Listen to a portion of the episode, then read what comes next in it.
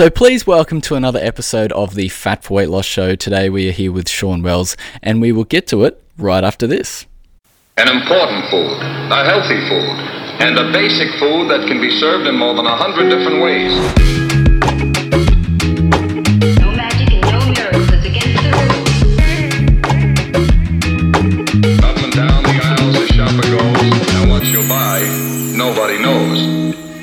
Hello and welcome to the Fat for Weight Loss Show. My name is Aaron and I am your host for today's episode. If this is your first time listening to this podcast, let me introduce myself. Firstly, I am from Australia, if you hadn't already guessed from the accent, and I run a ketogenic food blog called Fat for Weight Loss, found at fatforweightloss.com.au. And the aim of this podcast is to dig into the world of nutrition, fitness, and everything in between.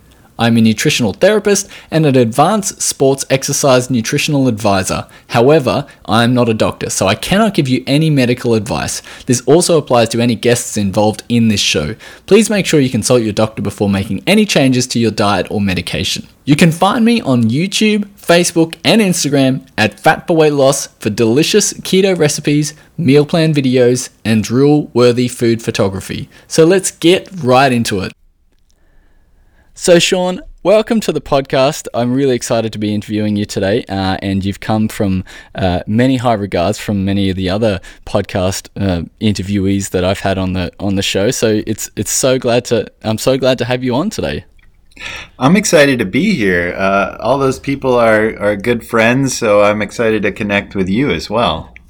So I uh, I, I interviewed Tara um, Tara Mm-hmm. Garrison, Coach Tara Garrison last week, and uh, and so she was talking a lot about you, and she's like, "You got to get Shawn Wells on the podcast," and I'm like, "I I do," and so it's it's uh, it's you know it's really exciting, and I've interviewed you know Liz Williams and Jane Downs as well, um, who you might know, uh, Keto absolutely. Savage. They're, Yep. uh, they're they're such awesome people in the in the industry and in this space. So it's it's great to to connect. But you know, I I, I liked starting these podcasts with um you know a bit more of maybe a a, a personal story. And I know that you started off uh, way back in business, um, but you know you uh, along the way yeah you started using creatine. You sort of started getting into the sports performance side, and uh, and you went down the optimal sports nutrition um, realm, and then. There was a person who you know gave you a bit of an outlook of what your life might look like if you kept doing business. Can you sort of talk a little bit more about what happened there and and how you got started? Absolutely, uh, it was a game changer for me, and you know I like the thought of that that someone can change your your path dramatically in life, uh, and sometimes it's completely unexpected uh, from an unexpected source. And I was at a medical doctor's office uh, getting a physical in between my sophomore and junior year of college. I was pursuing my degree at a business specialty school uh, in marketing and just cruising along and uh, getting great grades and thought that's what I'm going to do with my life. But like you said, I was using creatine, I was working out, I was seeing all these benefits, I was reading books and magazines and getting excited about all this nutrition stuff. I was spending like four or five hours in a GNC just looking at supplements, you know, reading all the labels. You know how people do in a bookstore? That's Yeah. how I was in a, in, in a GNC. And uh, I, I was just super passionate about it. And, you know, I, I wanted to ask a medical doctor what he thought about supplements, expecting him to say they're garbage, you know, they're nothing like uh, the drugs that we prescribe and it's just silliness. And uh, he, he looked at me he saw my passion and then he turned around and he grabbed a piece of paper and he drew a lifeline out uh, that was between 20 and 80 and he said why not be happy between here and here? And it blew me away. And at the time uh, a medical doctor saying that was just like uh, very profound in that he was the the consummate professional, very intelligent to me, very accomplished. So someone saying this isn't like some hippie on the street saying, "Hey man, go chase your dreams, bro." you know, like Yeah. this was this was legitimate, and uh, and it really gave me permission to think in a way that was far more open. I didn't have like the the Tony Robbins. I didn't have uh, Oprah. I didn't have all these people at the time, like all these you know people on the internet and all these influencers and all this stuff that's available now. It was just back then. It was like, hey, like you know, go get your degree, go get a job, live in the real world. And uh, this was this was permission for me to chase my dream, and it and it completely changed the way I thought. I did finish up business school, but then I ended up uh, going back and getting uh, prerequisites that I needed, and then eventually getting my master's at Chapel Hill. But kind of the, the flip side of the equation was when I was uh, at UNC Greensboro to get all my uh, prereqs out of the way so I could get into my dream school of Chapel Hill. Uh, there was a guidance counselor there, and I was telling him everything I wanted to do. I want to be a supplement formulator. I know this sounds crazy, like there's basically none of them in the world, especially at the time. And uh, you know, what do you think of this? And and I'll need like all these sciences. I basically need to start from scratch. Uh, and you know this is my dream. And he said you're a business student. You'll fail and you'll fail miserably. And you should not pursue this. And he told me that that was basically stupid. And um, if i had listened to him he would have taken away the dream that this this medical doctor gave me um, and so your words are so powerful. Uh, you know, the Four Agreements is is a very profound book for me. Really, that that had a deep impact on my uh, thought processes and certainly how we do impact each other. And you know, this guy really not only could have taken my dream away, but I wonder how many dreams other people he he may have taken away. But I ended up doing about 26 credit hours of sciences a semester for uh, two straight years, and then got into my um, got into my master's program at Chapel Hill and crushed it. Got my uh, RD registered dietitian, nutritional biochemistry. Became a certified sports nutritionist. Uh, became a fellow in the International Society of Sports Nutrition. Uh, became the world's greatest formulator uh, in supplements and uh, I've patented about 10 ingredients. I've been keto for about 20 years and kind of led that charge. And uh, it's been it's been amazing. So, you know, I, I thank the doctor, but I also thank that guidance counselor for strengthening my resolve. But it definitely makes me think about the impact we can make on each other when we when we say things, when we, you know, encourage people or discourage people. You never know how it's going to impact them. Mm, yeah, that's very true, and and uh, I did see the four agreements come up in my uh, research behind you know doing a little bit of research on you, and uh, and you know something uh, that I found really interesting. You know, uh, you, you said you've done uh, keto for twenty years, and and being dubbed the world's greatest formula formulator. Sorry, you, you, know you've been working as a registered dietitian for ten years. you you've Zone Halo is is your big thing right now, but prior to all of that, um, you know, you uh, were suffering with a lot of issues uh, mm-hmm. and, you know, a lot of autoimmune conditions, uh, uh pituitary uh, aden- adenomia. I, I can't adenoma. Yeah, adenoma. That's right. Um, you know, there's there's a lot of things that, that happened in there. Um, you know, were these parts of the motivation to transition into the ketogenic diet, or uh, hundred percent? Yeah. Yeah, hundred percent.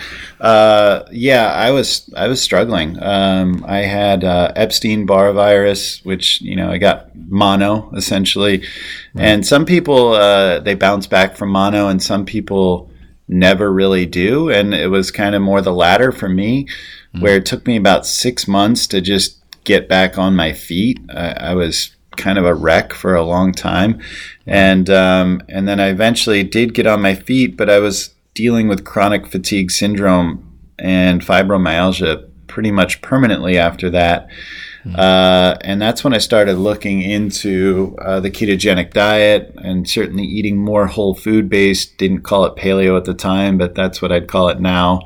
Uh, and after that, um, some years later, I ended up getting a pituitary adenoma, which is a, a brain tumor I was going on and off the ketogenic diet. Um, I have been on it for 20 years, and whenever I'd get on it, I feel great. But I was working probably 80 hours a week to become the world's greatest formulator, and uh, I wasn't sleeping a whole lot, and it was hard at the time to to stay keto when I was, uh, you know, either cooking for myself or there wasn't tons of recipes. You know, you just got fatigue, and I was I, I was the only person I knew doing it. So um, now there's a zillion books, there's all these products, there's you know so much more insight into all this stuff and uh, ingredients that you can add to your recipes from all these companies and snacks. And it's just a hundred times easier now and and I stay keto. Um, but that that was that was it. And when I got to pituitary adenoma um, this this brain tumor it put me at risk for higher risk for brain cancer.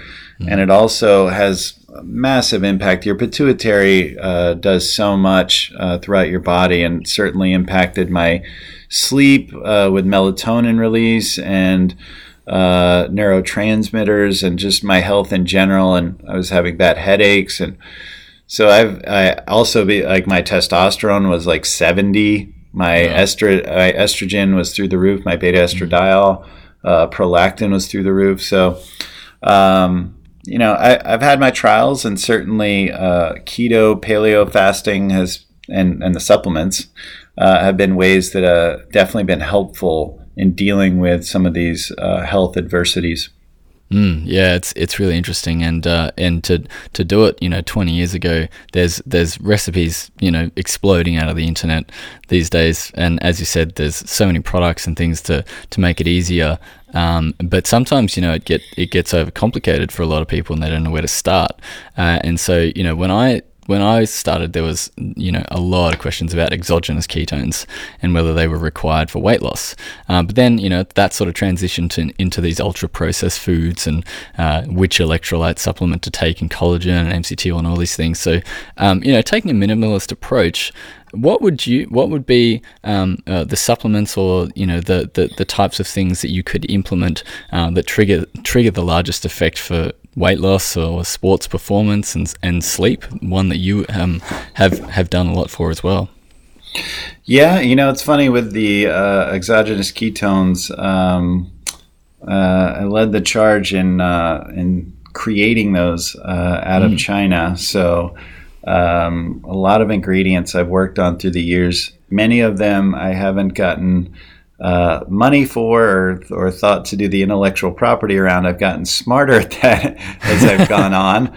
Uh, one of which was like way back in my day when I first started formulating. I, I did raspberry ketones. I don't know if people Oh, have yeah, heard of that one. Yeah. But that's not actually related to ketones like exogenous ketones. No. It's something else entirely. But uh, I I uh, decided to create this and put this in a supplement. Uh, and oh my goodness, it sold a bazillion. like it was crazy how how big that supplement got. And then Dr. Oz mentioned it. And, Yep. Oh my gosh, like I feel like I could have been a billionaire, at least a multi multi millionaire. But um, it was frustrating walking in a in a drugstore and seeing like just hundreds of packages for raspberry ketones at one point. But yeah, I've gotten better at that as I've gone on. Um, but going back to uh, I guess what supplements I would take is that is that what the question is? Yeah, I guess so. So I know that you've spoke a lot about, um, you know, berberine for uh, Yep. insulin, and uh, you know, I know that you've spoken a lot about creatine in the sports performance world, and and, uh, and I, I couldn't find too much about your experience with sleep, um, but I know that you know magnesium has a big part in that, and maybe light therapy. I don't, I don't know. You probably have a much much better uh, tackle on on those different aspects, I guess.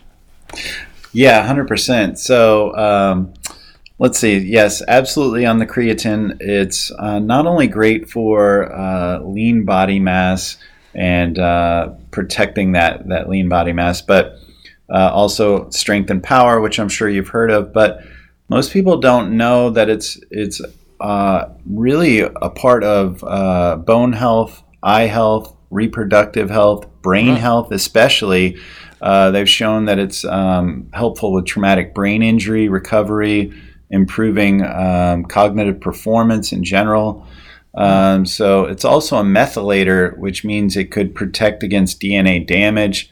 Um, so I'm a big fan of, of creatine. I really feel like it should be uh, almost uh, requisite, like a multivitamin uh, Yeah. for everyone. Uh, so beyond that, uh, fish oil. I like high DHA to protect the brain. Um, I'm certainly a. It's kind of repeated by me is is how important it is to protect the brain. Uh, we go through so much uh, traumatic brain injury slash insults to the brain, be it a physical insult like uh, we have a concussion, or just even trauma like uh, psychological trauma can uh, impair neurological function and rewire the brain, shut down certain parts of the brain, the, the neurons and the synapses. Uh, so it's important to uh, to get the right nutrients. So uh, that high DHA fish oil, the uh, alpha GPC, which is uh, a special form of choline that passes the blood-brain barrier. Choline is a precursor to acetylcholine, the neurotransmitter. So that's very important uh, for brain health and function. Uh, mitochondria are massive. Um, you are going to hear more and more and more about mitochondrial health, mitochondrial dysfunction, mitochondrial biogenesis. Uh, if everyone remembers the the powerhouse of the cell that makes ATP the energy that your body functions off of.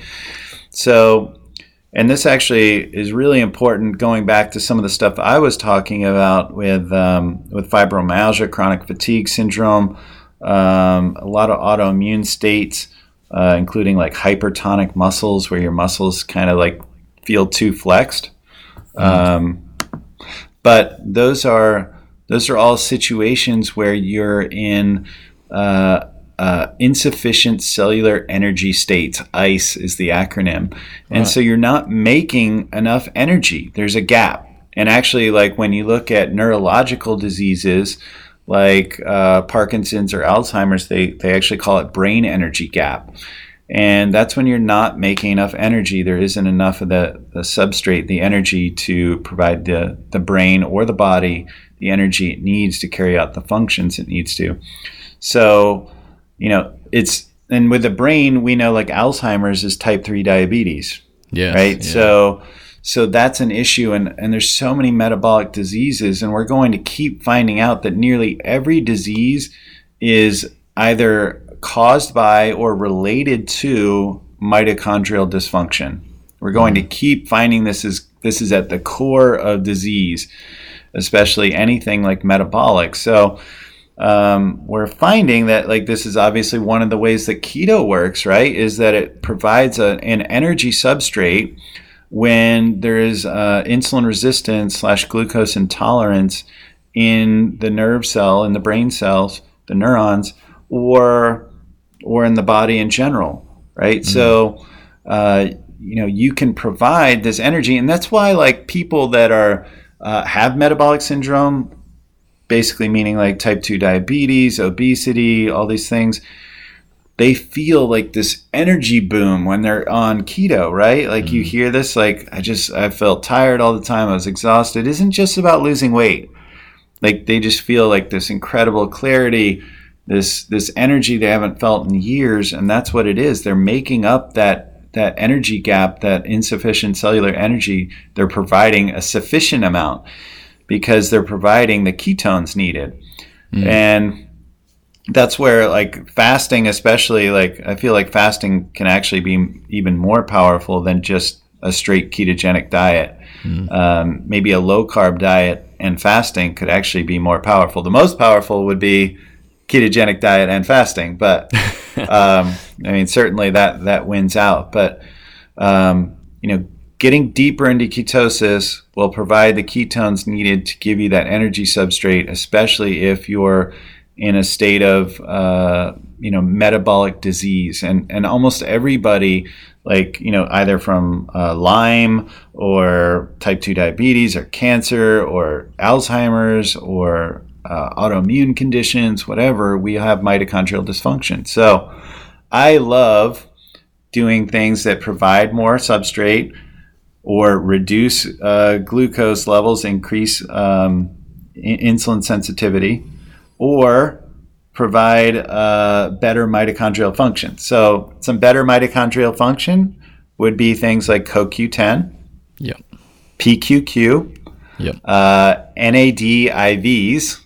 Uh, I'm not a big fan of Niagen. Uh, the data is really kind of inconclusive. There's an ingredient, if you are going to use an oral supplement that I think is better than Niagen called NMN.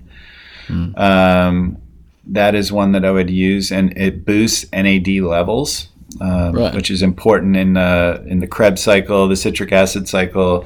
It's um, NAD uh, plus to NADH ratio. Um, if you look at that little that little cycle that, that cranks around and makes the ATP, that's that's where that comes in into play.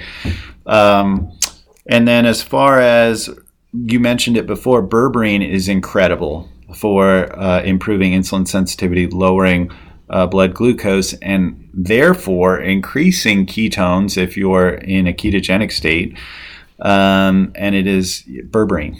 Uh, berberine has been shown in studies to be as effective, if not more effective, than the famous uh, anti-diabetic, anti-aging drug metformin Wow. which is pretty incredible. So, uh, huge fan of berberine. I use that every day without a doubt. Uh, and I do like um, exogenous ketones at times um, and C8 MCTs. I think that's the best MCT to use. Um, so, those are ones that I would also potentially use. Oh, that yeah, that just that pocket right there of the podcast. If you don't listen anymore, that's fine because there's so much information in there. Um, you know, particularly re- relating to the uh, the mitochondrial boost, and that that is something that uh, I think that gets overlooked a lot is because you know we have insulin insensitivity that that sort of wreaks havoc on most people, but uh, not a lot of people are. Uh, um, you know, resistant to ketones, and that's where that you know energy sort of boost comes from a lot of the time. Uh, and so uh, I've uh, I know that you're into the sports performance world, and uh, a lot of my listeners here uh, are either you know athletes or they're into running and those types of things, along with the the people who are trying to just do a ketogenic diet for better lifestyle. But I know that um, fasted workouts can be a good boost for your mitochondria uh, because you're um, you know, there's the, a whole bunch of things happening in there that you can probably dig into much better than I can. Uh, and and then uh, you know, outside of that, um, you know, going into the uh, targeted ketosis and cyclical ketosis, where maybe some post-workout protein, salt, omega threes, you know, all of those pathways are sort of a little bit upregulated post-workout. Um, can you sort of uh, maybe elaborate on what I'm talking about there? You you, you would have a, a much better understanding and ways to simplify it. Uh, and and is there an actual need for um, carbs to spike insulin post workout for an insulin response if you're trying to build muscle, or is there not? There is not a need to do that. Um, but it just depends on how adapted you are and what you're trying to accomplish. Um, and I agree on, um, I guess, so let, let me take it back a step. So when you're when you're trying to spike insulin, um, you can have insulinogenic amino acids, right? So we know that uh, if you go back to the FASTER study by Jeff Volek, uh, where they actually compared glucogenic athletes versus ketogenic athletes, and actually Ben Greenfield was one of the the ketogenic Right. uh, athletes in that study. Yeah. But they actually, the ketogenic athletes repleted glycogen as fast as the glucogenic people. Mm, I remember. And they were having a post workout shake with uh, a post workout shake with um, with fats and protein, and they're extremely effective uh, at doing so. So you adapt over time, and people try and put ketosis in a box and what a ketogenic athlete should be. And if we look at the animal kingdom, which I love to do as well to get ideas, I mean, the the cheetah is the fastest animal on the planet, and the cheetah uh, the cheetah is ketogenic. You know, so Right. I mean, we, we shouldn't put things in a box. And you know, I'm not saying that you couldn't be um, you know, extremely quick, extremely strong. Like obviously, there's there's a gorilla that's that's vegan. There's a there's a hummingbird which you know uses uh, like pure sugar, but I don't like to put things in a box because I think if we look at uh, the adaptation, that's the key part. We're all looking at ketosis in studies where there's an adaptation. eh, Many of the studies were zero days uh, of adaptation. Now we're getting some studies where it's five, seven, maybe 10 days. But, like, what is this? Like, we're taking someone who's glucogenic for 25 years, 30 years, and then we're like giving them, hey, here's a week on ketosis. Right. Uh, and if we were to take someone who was ketogenic for 30 years and put them on a, a glucose diet uh, for a week, we'd show that they're insulin resistant yep. because they, they wouldn't know how to deal with the carbs because they've gone 30 years without dealing with carbs. and there's no need, there's the body has no need to use glucose. So mm, that's where like metabolic flexibility can potentially come in and, and some of those ideas. But it's just crazy how we look at things like that. And just to throw this out there, like a lot of times people chase ketones, and I, I'm weary of that. Like, uh, again, the more adapted you are, the more you'll be using them. This is just like with glucose. The more efficient you are, the more insulin sensitive you are, the more athletic you are, the lower your glucose is going to be, right? That's right, Because you're right. actually using it. Mm.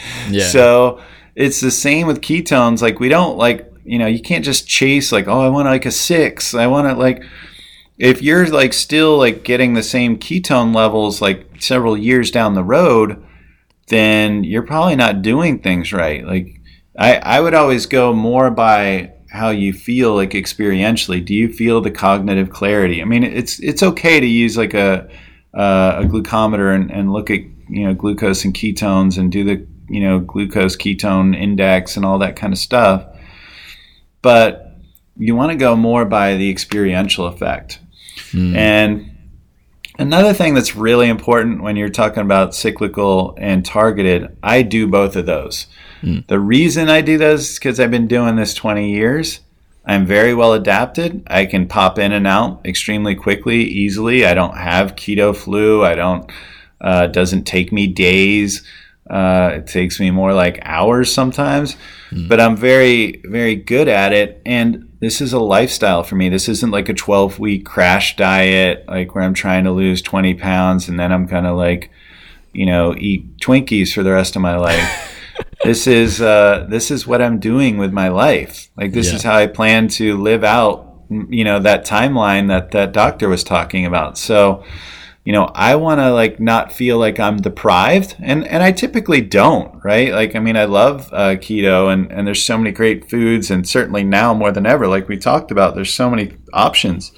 But you know, I like to sometimes be out with a friend, and you know, have a dessert uh, if we're out at a restaurant, and you know, or have a drink, or you know, my my fetish is uh, probably uh, breakfast cereal, which I've never broken since I was since I was a child. But now there is some decent keto cereals that are coming out now, much to my happiness. Uh, but you know, like I play sand volleyball here in Dallas, and um, you know, I play pretty competitively. And sometimes on a Saturday, I'll play out in the heat for eight, ten hours Wow. and I can eat whatever I want on those days. And I stop about three hours out before I'm done, and I'm already back in ketosis. like that's how much like I'm driving and and pushing. So, you know, it's uh it's pretty cool. Um, you know, and then when it comes to uh, so that would be an example of uh, targeted.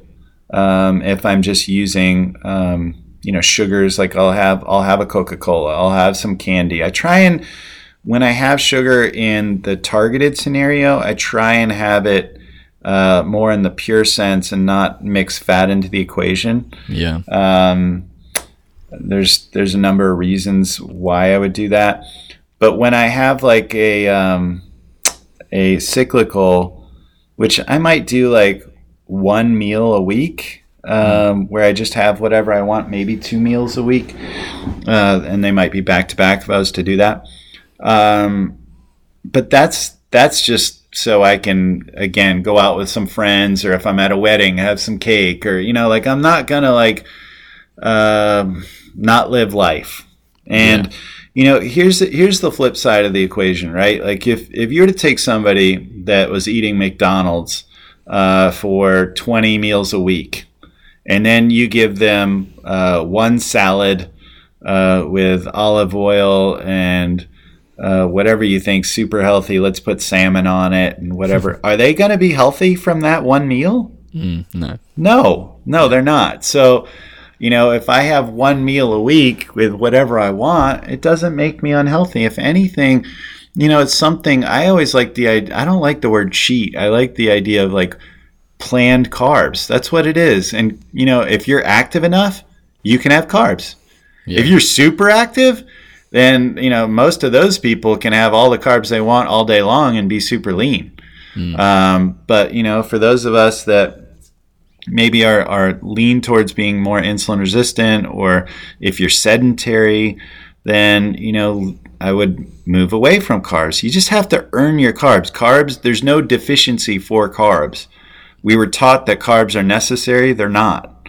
Hmm. So it's that's what it is. I'm not anti-carb. You just have to earn your carbs Right, that's exactly right. And I think um, if you if you do plenty of that really high intensity activity, like I was, uh, I'm a cyclist, and so I, I know what that that dropping off the edge of the cliff uh, when you have gone into dangerous Oh. levels of dangerously low blood glucose levels. Uh, it you you sometimes just need a coke to bring you up to normal again because you've been pushing yourself so hard and because you've maybe depleted your glycogen levels beyond repair. Um, yeah, no, and and and uh, I, like what you were saying before about you know um, incorporating some of those cla carbs to to make it feel more like a lifestyle, not just a restrictive diet. Um, you know, and commercially, like Whole Foods and paleo and keto, they often get lumped into these restrictive diet, quote unquote, type things. Um, and so it's really important for a lot of people to find their own lifestyle uh, and and and maybe stop. Um, you know, searching through Instagram and, and getting that, that guilt of oh I, I I had one meal that wasn't keto um, and now I, I need to you know uh, do all these things to get back into into keto. And that might be you know a, a- great way but it's not necessarily going to work every single day. So having one of those meals a week or two of those meals a week um, you know that cyclical approach is is uh, is really important to make it a lifestyle really. Um, and it's uh, that there's so there's another avenue that I want to dive into a bit more so for, for my interest, um, and it and it comes to protein thresholds. Now I know that uh, you know the leucine threshold has plays a big part in this, but um, you know the bodybuilder sort of typical diet is the you know two pounds, three pounds of, of protein per lean body mass. Um, but I, I also think that sometimes uh, within the ketogenic diet that people can also go uh, very low on protein. And what I've found is that I I uh, was pretty strict keto. I ran a, a, a- full marathon and I was training for that for 16 weeks. Uh, and I did DEXA scans at the start and the end. And I ended, going, I ended up going from 17% body fat right up to 25% body fat throughout that that stage. And and I feel like um, I might be maybe an anomaly when it comes to doing it really really strictly but I also think that I was probably uh, very under under protein and maybe going through too much of my actual uh, muscle that's on my body. Do you have any thoughts on um, that protein threshold and, and sort of where that sits for uh, the difference between maybe an athlete and someone who's quite sedentary? Yes, I do. Uh, it's that's a great, great question. And what I've found before I even get into like a ketogenic um, athlete or ketogenic person in general is I would say there is so leucine is the key amino acid, like you mentioned, that drives muscle protein synthesis. And people might know leucine as a BCAA branch chain amino acid, just like those drinks that have isoleucine and valine. Um, and it makes up BCAAs make up the majority of muscle. I believe it's like seventy percent of muscle. Um, and then you also probably know EAAs, essential amino acids, um, and be and leucine is one of those as well. So we need to get that from our protein sources, and whey in particular is very high in leucine. I think it's about twelve percent of whey is is leucine. That's why it's very popular with with bodybuilders because it helps uh, start that, that process of muscle protein synthesis. So that means anabolism, which means building muscle. So most bodybuilders think that we just, you know, how can I build muscle 24 7? And really, um, being in constant anabolism uh, would be extremely detrimental. And, you know, it's always about a cycle of build up and breakdown, uh, anabolism and catabolism in all of our tissues. That's an important aspect of life. And it, again, it's just one of those things like, you know, talk about being uh, oversimplified on, or, uh, or, you know, what was your term like for, uh, you know, some of these dieters like that are just, they have to be in ketosis 24 7 and it's just it's not realistic Right. uh, it's the same with it's the same with you know bodybuilding and and anabolism. So, but going back to uh, leucine and muscle protein synthesis, it is really important to drive that. And I I feel that the data is showing this, and this is my insight into this, is that as we become more insulin resistant, the need for leucine is increased. right. So think of this like um, this is one of the reasons that sarcopenia happens, which means uh, a, a loss of muscle mass as we age, and really a trading of body tissue for you know muscle mass for fat mass uh, with age, right? So that's because there's a greater insulin uh, resistance and there also is lower androgen levels, meaning testosterone. And those two things are massive. And it's not about absolute leucine levels. Like, you know, we hear like uh, you need like 2 to 3.5 grams of leucine to drive muscle protein synthesis. Right. It's actually about how quickly the leucine gets into the plasma, the blood, and shoots up. How quickly that happens. It's not about the absolute level. So it's the body sensing that there's a spike and then starting muscle protein synthesis. Hmm. As we get older or more insulin resistant, that spike becomes more rounded. Hmm. Right? So then the need for greater amounts of leucine to turn that on is there, which means most of the time you're not going to get 3.5, 4.5, 5.5, 7 grams of leucine in a meal. That would be really tough. And that's why you see as we age, we start trading off that muscle mass for fat mass. That's why I think mm-hmm. it's important to either eat high enough protein to take leucine or BCAAs itself, to take something like HMB, which is a leucine metabolite, or to make sure you're getting deep enough into ketosis, maybe with exogenous ketones or MCTs. And those are they've been shown to be leucine sparing. Now, what's happening uh, when we get into uh, ketosis? I feel like it's actually sending you the other the other direction to where maybe you only need one and a half, two grams of leucine potentially. Again, it's not about absolute levels, but let's say it's a little lower level because you're leucine sparing, because you're more uh, insulin sensitive, because that spike doesn't need to be as high. Um, it's been shown that ketones, BHB, spares leucine. And it may, in fact, also be anabolic. So that's where uh, the ketogenic diet, um, you know, may be helpful uh, at sparing lean body mass. Wow. So in theory, um, you know, uh, a, a high carb athlete is is doing themselves a disfavor because they're blunting out the the response from the leucine, uh, whereas you know having the the higher ketone levels, uh, you you get uh, a, a greater effect from the less amount of calories in in theory, right? Mhm. Yeah, exactly. So, but it depends on how active that person is, um, you know, what they're doing with that glucose for sure. But yeah.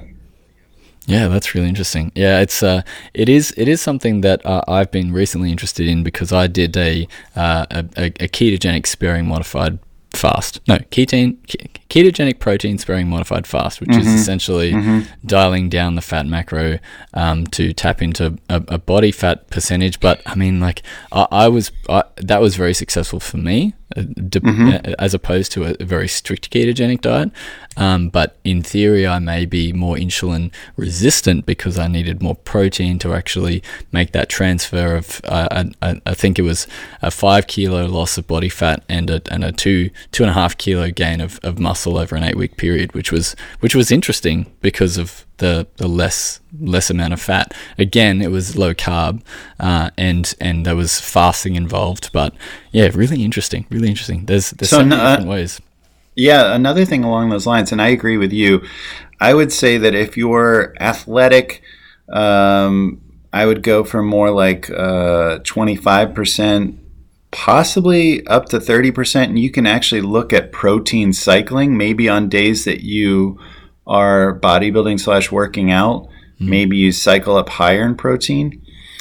Um, but like for the average person, maybe that's not working out, maybe it's Yeah. closer to, to 20. And then, you know, the, the cancer type diets, they tend to be even lower than that, that are strict ketogenic, like you said. But um, that's where I'd start maybe looking at some of these other interventions that could spare lean body mass in conjunction with that MCTs, HMB, BCAAs, things like that. But what I have found is that uh, the more muscle mass you have, the more carb tolerance you have because you, you that lean body mass has uh, these GLUT4 uh, transporters on them to actually uh, translocate the glucose, take it up out of the, the plasma, and take it into the cell. So I've found that this is one of the reasons why males, especially ultramuscular males, tend to do keto easier and they're like ah, i eat 50 grams i eat 100 grams I, i've had some yeah. bodybuilders like massive bodybuilders tell me they could have 150 grams of carbs a day and still be in ketosis Wow. they worked out super hard and they were you know 300 pound bodybuilders but Yeah. and this is why I think some um, more sedentary women that don't have much lean body mass, they're saying, I'm doing 20 grams a day and I'm still struggling to stay in ketosis. You know, so I think that's where uh, lean body mass can be a massive factor in the ease of the ketogenic diet, experiencing less of the keto flu potentially, um, and, you know, having an easier time transitioning in and out of ketosis. If you are able to use that glucose because you have more lean body mass and especially maybe if you're doing like high intensity interval training and you have the lean body mass because then you're you're burning through that glucose and you're getting back into ketosis faster Yeah, really interesting. And I um I did tests on myself, and this is why it's good to test on yourself, and not necessarily rely on on what other people have done. Uh, and I was I was testing myself with basically just straight cornstarch because I was really interested in what Yucatan starch have done in the endurance world, where they've sort of given these. Uh, it was a product formulated for people who had a really low glucose tolerance, and they needed something that sustained them while they were asleep. Basically, that was the idea. Uh, and and I thought, well, it's essentially cornstarch. So what happens if I just have 50 grams of straight cornstarch in water, uh, and my blood glucose only went up 10 10 points, which was interesting, uh, and that and it didn't it didn't go up any further than that over the next three hours. Um, but for me, like I may be insulin in uh, maybe more insulin sensitive at that point, and then you know that sort of fluctuates and and uh, yeah, I think I think uh, fasting in particular is a, is a great as what you were saying before uh, is a great combination with the ketogenic diet. Uh, but yeah, those particular different uh, types of foods, you know, cr- straight cornstarch is definitely not for everyone, um, and it, that was more of just an experiment. But yeah, it's really interesting to to see how the ketogenic diet or you know a low carb diet uh, can can be so flexible depending on who you are and what you do, uh, and, uh, and and and vice versa, so inflexible for some people as well.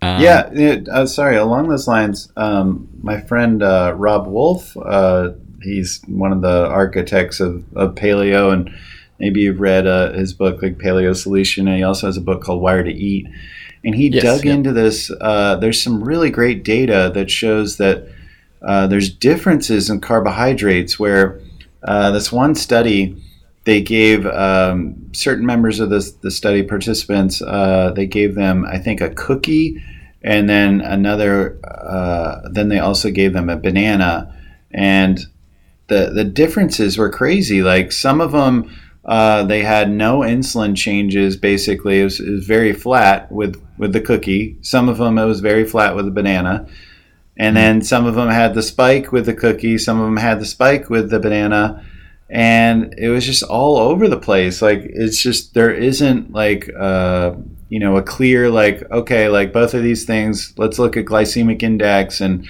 you know, here's what it is um, it's it's not that simple. I think a lot of it might have to do with um, possibly enzymatic differences and breaking down some of these uh, sugars like disaccharides, um, and you know, I don't. Again, it, it just might be adaptation or evolution and what your diet consisted of. Like maybe, like you know, you come from a lineage that had a lot of fruit. Maybe you come from a lineage that didn't. Mm. So it's just Yeah. an interesting idea of like, uh, it's not that simple of just like okay carbs or just glycemic index or whatever. Mm. Um, it's it's very um, individualized on how we respond to various foods. Yeah, it's it's so interesting um, that you point out that you know there's uh, there's a bit of a timeline there as well because I'm uh, uh, as you were saying before, you know all these studies are done on someone who's been uh, you know loaded up on glucose for 25 years and then they go into a study and they've only had two weeks of keto adaptation and they you know put them through a you know you know a cycle to to failure type thing and of course they're going to fail. Um, but because they haven't had that that sort of uh, transition. And I find with um, a lot of uh, a lot of athletes come to me and they say look uh, I, I'm thinking about doing a half marathon. It's in eight weeks. Uh, I haven't trained too much for it, but I'm thinking about going low carb. Uh, what What do you think? And I go, don't do it. No. yeah, be- because there's no, they, they haven't gone through that transition. They haven't put their body into a fat burning state, and therefore they're not as mex- metabolically flish- efficient. Um, and and I think that is a bit of a prerequisite to uh, doing endurance activities when it comes to a ketogenic diet, especially if you're in a you know VO2 max range that is uh, designed to burn that that really high octane fuel, uh, and you know they run at 90% of their max heart rate for the entire half marathon, which is you know crazy. But um, there, there's there's a bit of a, a timeline where you need to be fat adapted. Then you can start playing around with how well, how how um, glucose tolerant are you, or how protein how much protein can you actually put into a diet without it affecting um, how you feel. And uh, it's important to measure, as you were saying before, like how you feel as opposed to what you're getting on the, the ketone monitor, on the uh, you know the blood glucose monitor, and those types of things. But that is all very separate to uh, metabolic disease and how that affects. Um, you know, people with uh, dementia and diabetes and all those types of things. Um, two very, very different ends of the spectrum. So it's it's really interesting to get your thoughts on that too. Yeah, absolutely. Yeah, uh, and so you know, uh, I, I think I'm sort of out of uh, questions because we've we've delved v- very in depth in, in all of this, and I'm uh, I'm super you know super excited to for me to go back and listen to all of all of these notes. But um, you know, towards the end of the podcast, I do like asking some quick questions. It's more of like a rapid fire type uh, scenario, and uh, you know, some of the the foods that you can't live without, and and uh, some of the books you might have read. And I know that you mentioned uh, you know the four agreements, but we'll get to that. Uh, but to to start off with, what is one keto food or one low carb food or one food in general that you cannot live without?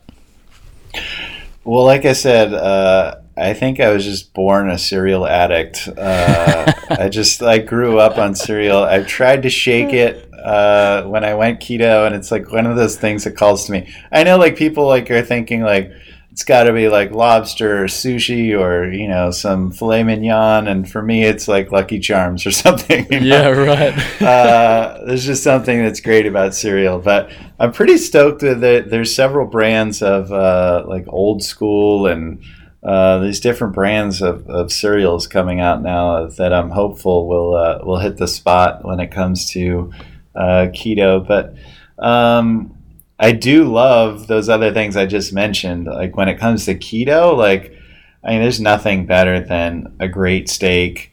Uh, you can put some butter on it and you know some onions or whatever, and you know you grill it up and like I could I could literally have steak practically every day, and and I do love lobster and shrimp and those kinds of things. Um, I don't worry about uh, gluconeogenesis. I think that's greatly exaggerated. Uh, again, I think that's one of those things that we can adapt to over time. Is you know, like you were talking about, is the degree of protein.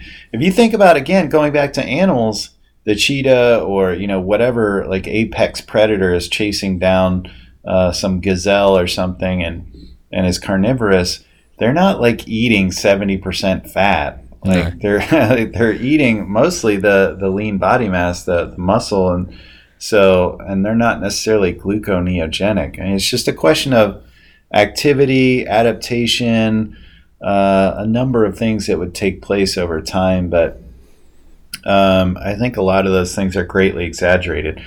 The biggest thing that we need to do is just avoid the processed carbohydrates. Now, the ultra processed carbohydrates, Yeah. and uh, that never existed in our diet, and we were never as fat as we are now. Certainly, there's you know factors of of being sedentary, but the degree to which this we're eating this high bliss point food, and that's it's food engineering made us uh, making us overeat. Uh, you know because there's there's fat in there for mouthfeel, and there's high glycemic carbohydrate to trigger like this this dopamine response, a serotonin response in your brain. It's it's like lights up your brain like crack. Yeah. And so yeah. it's it's hard to not overeat these things. Like it's it's literal bliss point. Like if I was to like you know hand you like some some almonds that were plain, and then I put some oil on them, and then I put some salt on them, and then I add sweetness to that, and then I add uh, you know habanero flavor. Now you got honey habanero that's salted that's got canola oil and maltodextrin on the nuts. wow. I mean, all of a sudden, you can't stop eating these things, and you go through like, you know, 50 of them where you would have just probably had 10 and stopped, Mm. you know, if they were plain. So it's like that's that's food engineering right there. And so it's it's hard to to not overeat, and that's what we're fighting, and that's where you know keto is not only effective for the way it works to provide like the a ketone for energy as a substrate to be breaking down fat when there isn't uh, high um, glucose in the environment, then that's great. But it's also helping you avoid a lot of these um, these high glycemic, ultra processed foods. yeah. So, I and- totally agree. So that's a, another wonderful point, and that's why I love the idea of not only doing keto but doing paleo and, and fasting, like we talked about. Um, so those are probably my my favorite foods. I guess my cheat would be the the cereal, uh, maybe like frozen yogurt with like some you know little treats on it. uh, but uh, for just you know keto foods, it would be you know steak, lobster, and all that good stuff. I love it. And uh, and I guess in contrast to that, do you the, do you dislike any food that other people might like? For some people, that may be avocado. Uh, some people don't like fish. Some people love. I don't know. Is there anything out there that y- you're not a big fan of that other people might like? You know, the only thing I can think of, and I don't think most people are a fan of it, but I want to become a fan of it as I want to become more paleo, more carnivorous, kind of delve into my biohacking roots is is organ meats. Right. Yeah. And I've struggled a little bit with that one. I know that you can get like US Wellness and some of these companies, like you can have it blended in with like the the beef, you know, the cow muscle essentially. Oh, yeah. So you can get like a burger where it's all blended together and it doesn't, you know, have the same textures issues that uh, one might have or that metallic uh, issue. But that's something I would I would really like to gain a taste for is you know having hearts and liver and you know things like that. I think uh, pate is usually a good um, gateway Mhm. into into organ meats for most people. um, Yep. Yeah. So so uh, you know you're big into uh, exercise as well. Uh, Mm-hmm. Is is there uh, a, an exercise uh, specifically related to lifting or weights that you think is the most effective? No, I, I mean, I wouldn't be, you know, going back to individuality, like I would have to know what someone's, um, we all have disparities in terms of our uh, rotation and flexion and, you know, like we tend to be, if, if I were to look at you and like go all the way up the posterior chain, like just like turf toe, for example, like some, like a, a discrepancy in your gait, starting with your big toe, could cause knee issues, hip issues, lower back issues, neck issues. Wow. And we're compensating all the time for things that we do. Like I play a lot of volleyball, and that's that's like really um, one-sided in like you know how I'm swinging constantly with my right arm. I'm not swinging with both arms, right? Or like if you play baseball, for example, and you're throwing, you're throwing that one arm a lot, or playing basketball, or you know doing some of these things. Like we tend to do sports like more one-sided or you know driving or whatever like you know there's a lot of things we do in life that can leave us kind of unbalanced. And mm-hmm. sometimes like the way we sleep for example like if you tend to sleep on one side and even if you have a body pillow or something like that like your hip can be rotated and you know that can lead to postural distortions like gait distortions like over time like that you might need to do certain exercises to undo that. So before i would get into i need to build these muscles i would look at like a full head to toe analysis of a person and then say we need to get you in this rotational lunge you know before we get you working out so we activate your glutes so that we you know so that you're not flexed on the left side like with your uh, with your rib cage towards your your pelvis.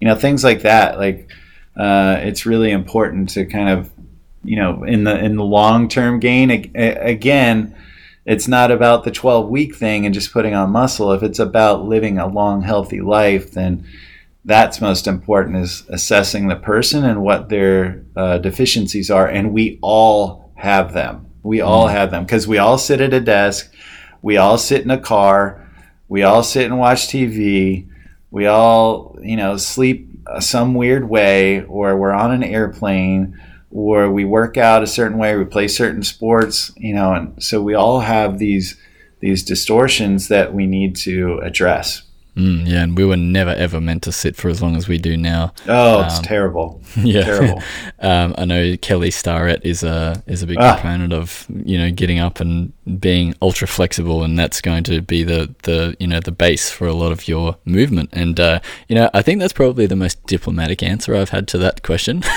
which is so awesome because usually it's like, oh no, deadlifts. You need to do deadlifts. That's you know that's the one thing you need to do. So um, No, I well, thank you, but I, I do agree with Kelly in that just natural movement, like you know whether Yeah. it's like crawling or walking, and you know, just get out and walk.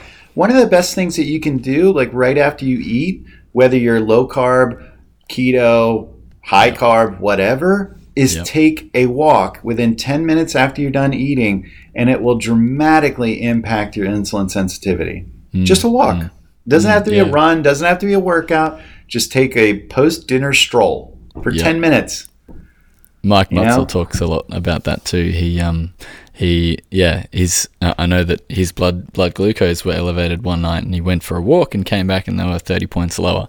Um, so even just that can can make a huge difference. So yeah, getting out after dinner instead of watching TV, just go for a walk. Twenty minutes. That's all you need. Exactly. Yep. Um, and uh, you know, so we spoke a little bit about the four agreements before, um, but you know, do you have any books or, or podcasts that have recently inspired you, or ones that you go back to all the time?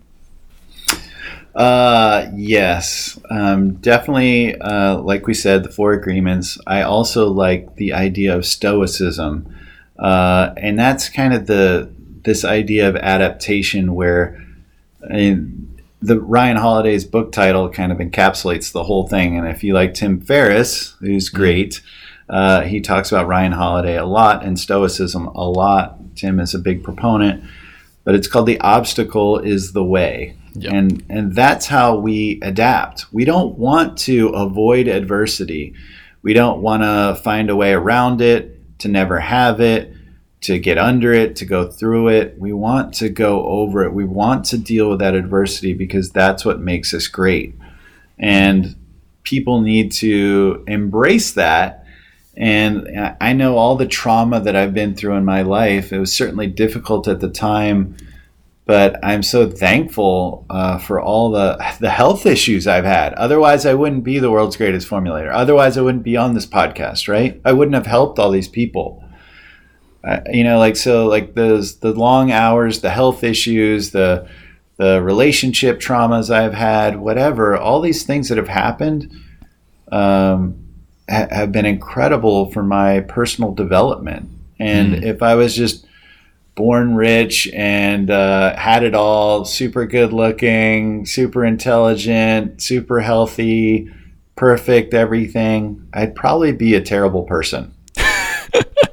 Well, I mean, Yeah. uh, probably Ryan Holiday's book, uh, "The Ego Is the Enemy." Um, Yes, exactly. Great one yeah, too. Mhm. is uh, is fantastic, especially if you have access to the limelight, uh, where you don't, um, you know, use that to your disadvantage or anyone else's disadvantage.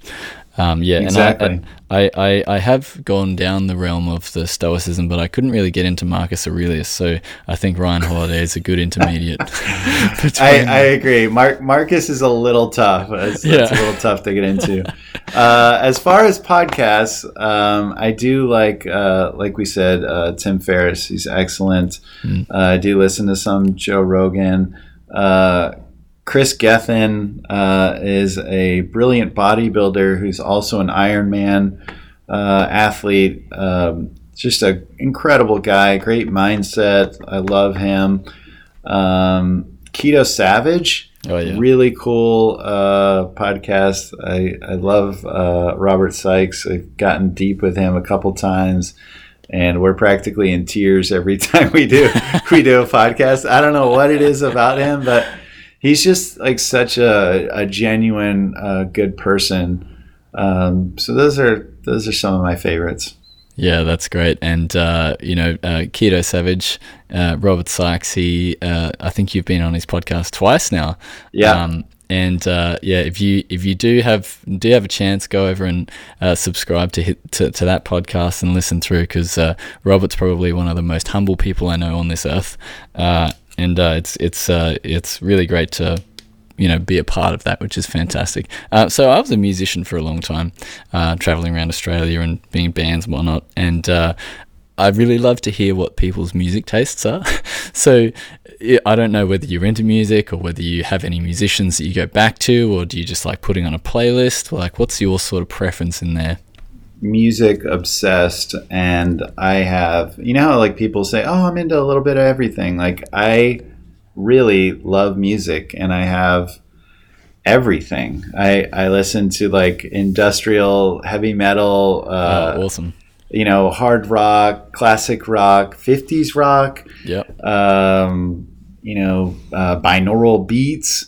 Yep. Uh, I listen to uh, pop, hip hop, uh, old school rap, um, you know, 70s disco, like 80s 80s pop. Uh, I, I I- just so much stuff, country, like reggae, um, a, a lot of stuff. Really, Oh, really. That's yeah. It's it's hard to sort of go down uh, one rabbit hole if if uh, you have an appreciation for it all, isn't it? Like I I, I think uh, and, and pop gets a bad name, um, but I think it's one of the most complex types of music out there because if you can make something simple, you've got a very good grasp on how it's actually put together. And so you know those those pop tracks where you just go, I I just instantly feel it. How on earth did they make you?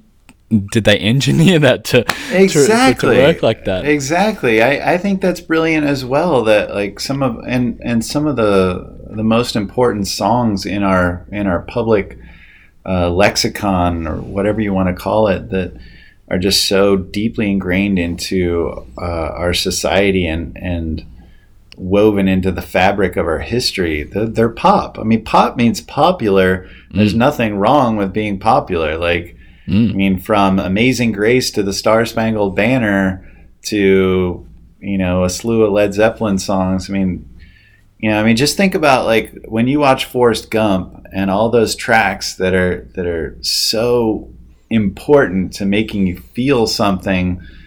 Uh, you know, Sweet Home Alabama, Running on Empty, you know, all these songs that are in Forrest Gump, they're so transcendent. I mean, they're pop.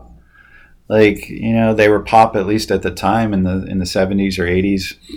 And so I I agree. I, and there's so many songs like that that, you know, a couple notes in I'm already like, "Whoa." I remember like when Gotye's uh, somebody I used to know Oh yeah, yep. uh, came, like I heard that I was like in a Starbucks and I heard it the first time and it was like literally like 15 seconds into the song and I was like, what is this song?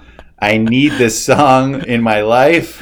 Yeah. I have to find it uh, again and hear it again and it wasn't even over yet. And Yep. uh, you know, and that song, you know, played a billion times and everyone loved it. But I mean, there's songs like that that just kind of grip us, and uh, I I think that's amazing too. Trying to break down what that is, the elements that that are so powerful to us uh, uh, in terms of the the sonic impact. Yeah. Right, yeah, it's a really exciting time to be to be uh, into music as well because it's just it's moving so quickly, you know. Um, but- Agreed. and, and so to you know to sort of bring the the whole podcast uh, into into wraps and uh, you know give one big overarching uh, answer to it all. Um, you know, if uh, what do you think the most important aspect or the lead domino is to achieving um, food freedom within uh, you know within that space of trying to optimize your health but not uh, push it too far to being too stressed out or uh, being on the fence. Because I know I, I- get this question a lot uh, is that you know oh, I've been uh, I eat bacon and eggs for breakfast. You know that's keto right? And it's like yeah but the the, the your lunch and dinner uh, is is is not playing into that. And and what a lot of people don't f- like miss out on is that and you mentioned it before is mixing the carbs and the fat together.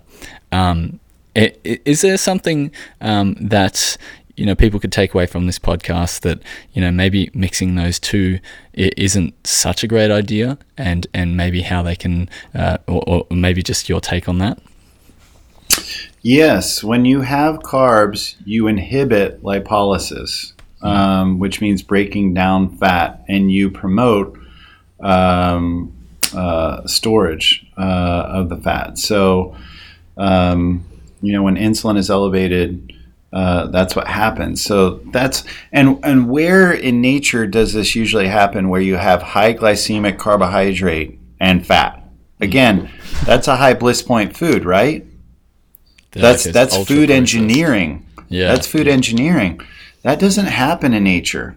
Hmm. There's only one circumstance I know of where there's high glycemic carbohydrate and uh, high fat, and that would be a bear getting ready for hibernation in the winter is eating um, fatty fish and it's eating berries, and he puts on tons of fat.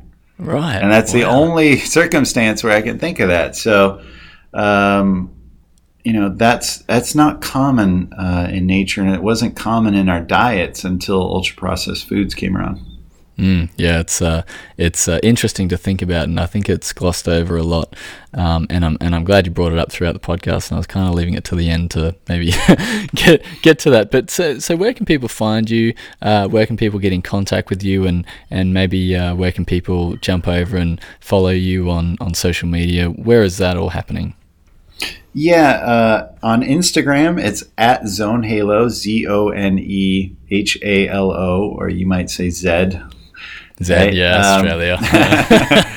uh, and then uh, it's ShawnWells.com, S H A W N W E L L S, so the English spelling of Sean, ShawnWells.com. Um, but that's those are the those are the big ones is uh, Instagram, Zone Halo, and uh, ShawnWells.com.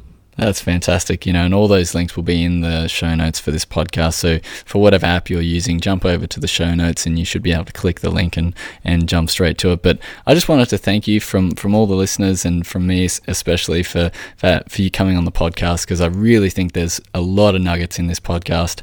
And, um, and, you know, it's one of those ones that you can listen to twice, three times and, you know, get more information out of it as you go. So, so thank you so much for coming on the podcast. I appreciate you having me on. This was a great conversation. And now, Fat for Weight Loss is my new favorite podcast. well, we'll have to do a second round. Thanks again, Shawn. Yep, no problem. Thank you so much for listening. If you loved this podcast, make sure you hit subscribe to be notified next week when the podcast arrives. If you could do one small act of kindness for today, I would greatly appreciate a review from you. It's really easy and it allows me to keep making podcasts just like this one every week just for you. Head on over to fatforweightloss.com.au forward slash podcasts for the latest updates and all the show notes. Until next week.